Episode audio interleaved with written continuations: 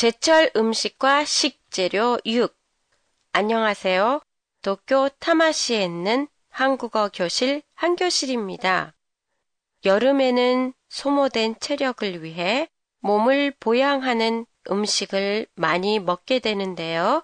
오늘은 여름에 먹는 몸 보양식에 대해 얘기해 보려고 합니다.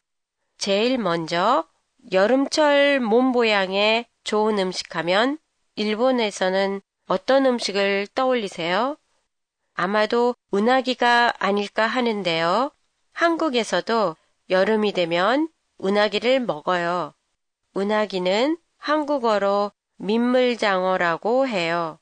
민물은 담수라는 의미이고 장어는 길이가 긴 생선이라는 의미예요. 이 민물장어, 일본은 도요노 우시노히 날에 먹지만 한국에서는 삼복에 많이 먹어요.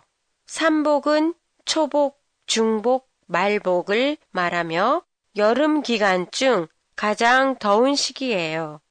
그리고 한국의 민물장어를 먹는 법은 일본과는 차이가 있는데요. 장어 전문점에서 먹을 때는 손질한 민물장어를 양념이 돼 있지 않은 채로 숯불에 구워요. 구운 후 소스에 찍어 야채로 싸서 먹어요. 마치 불고기, 야키니크를 먹는 것처럼요. 복날에 먹는 다른 음식으로는 삼계탕이 있는데요. 삼계탕의 닭은 보통 하얀 닭이지만 검은색의 오골개를 사용하기도 해요.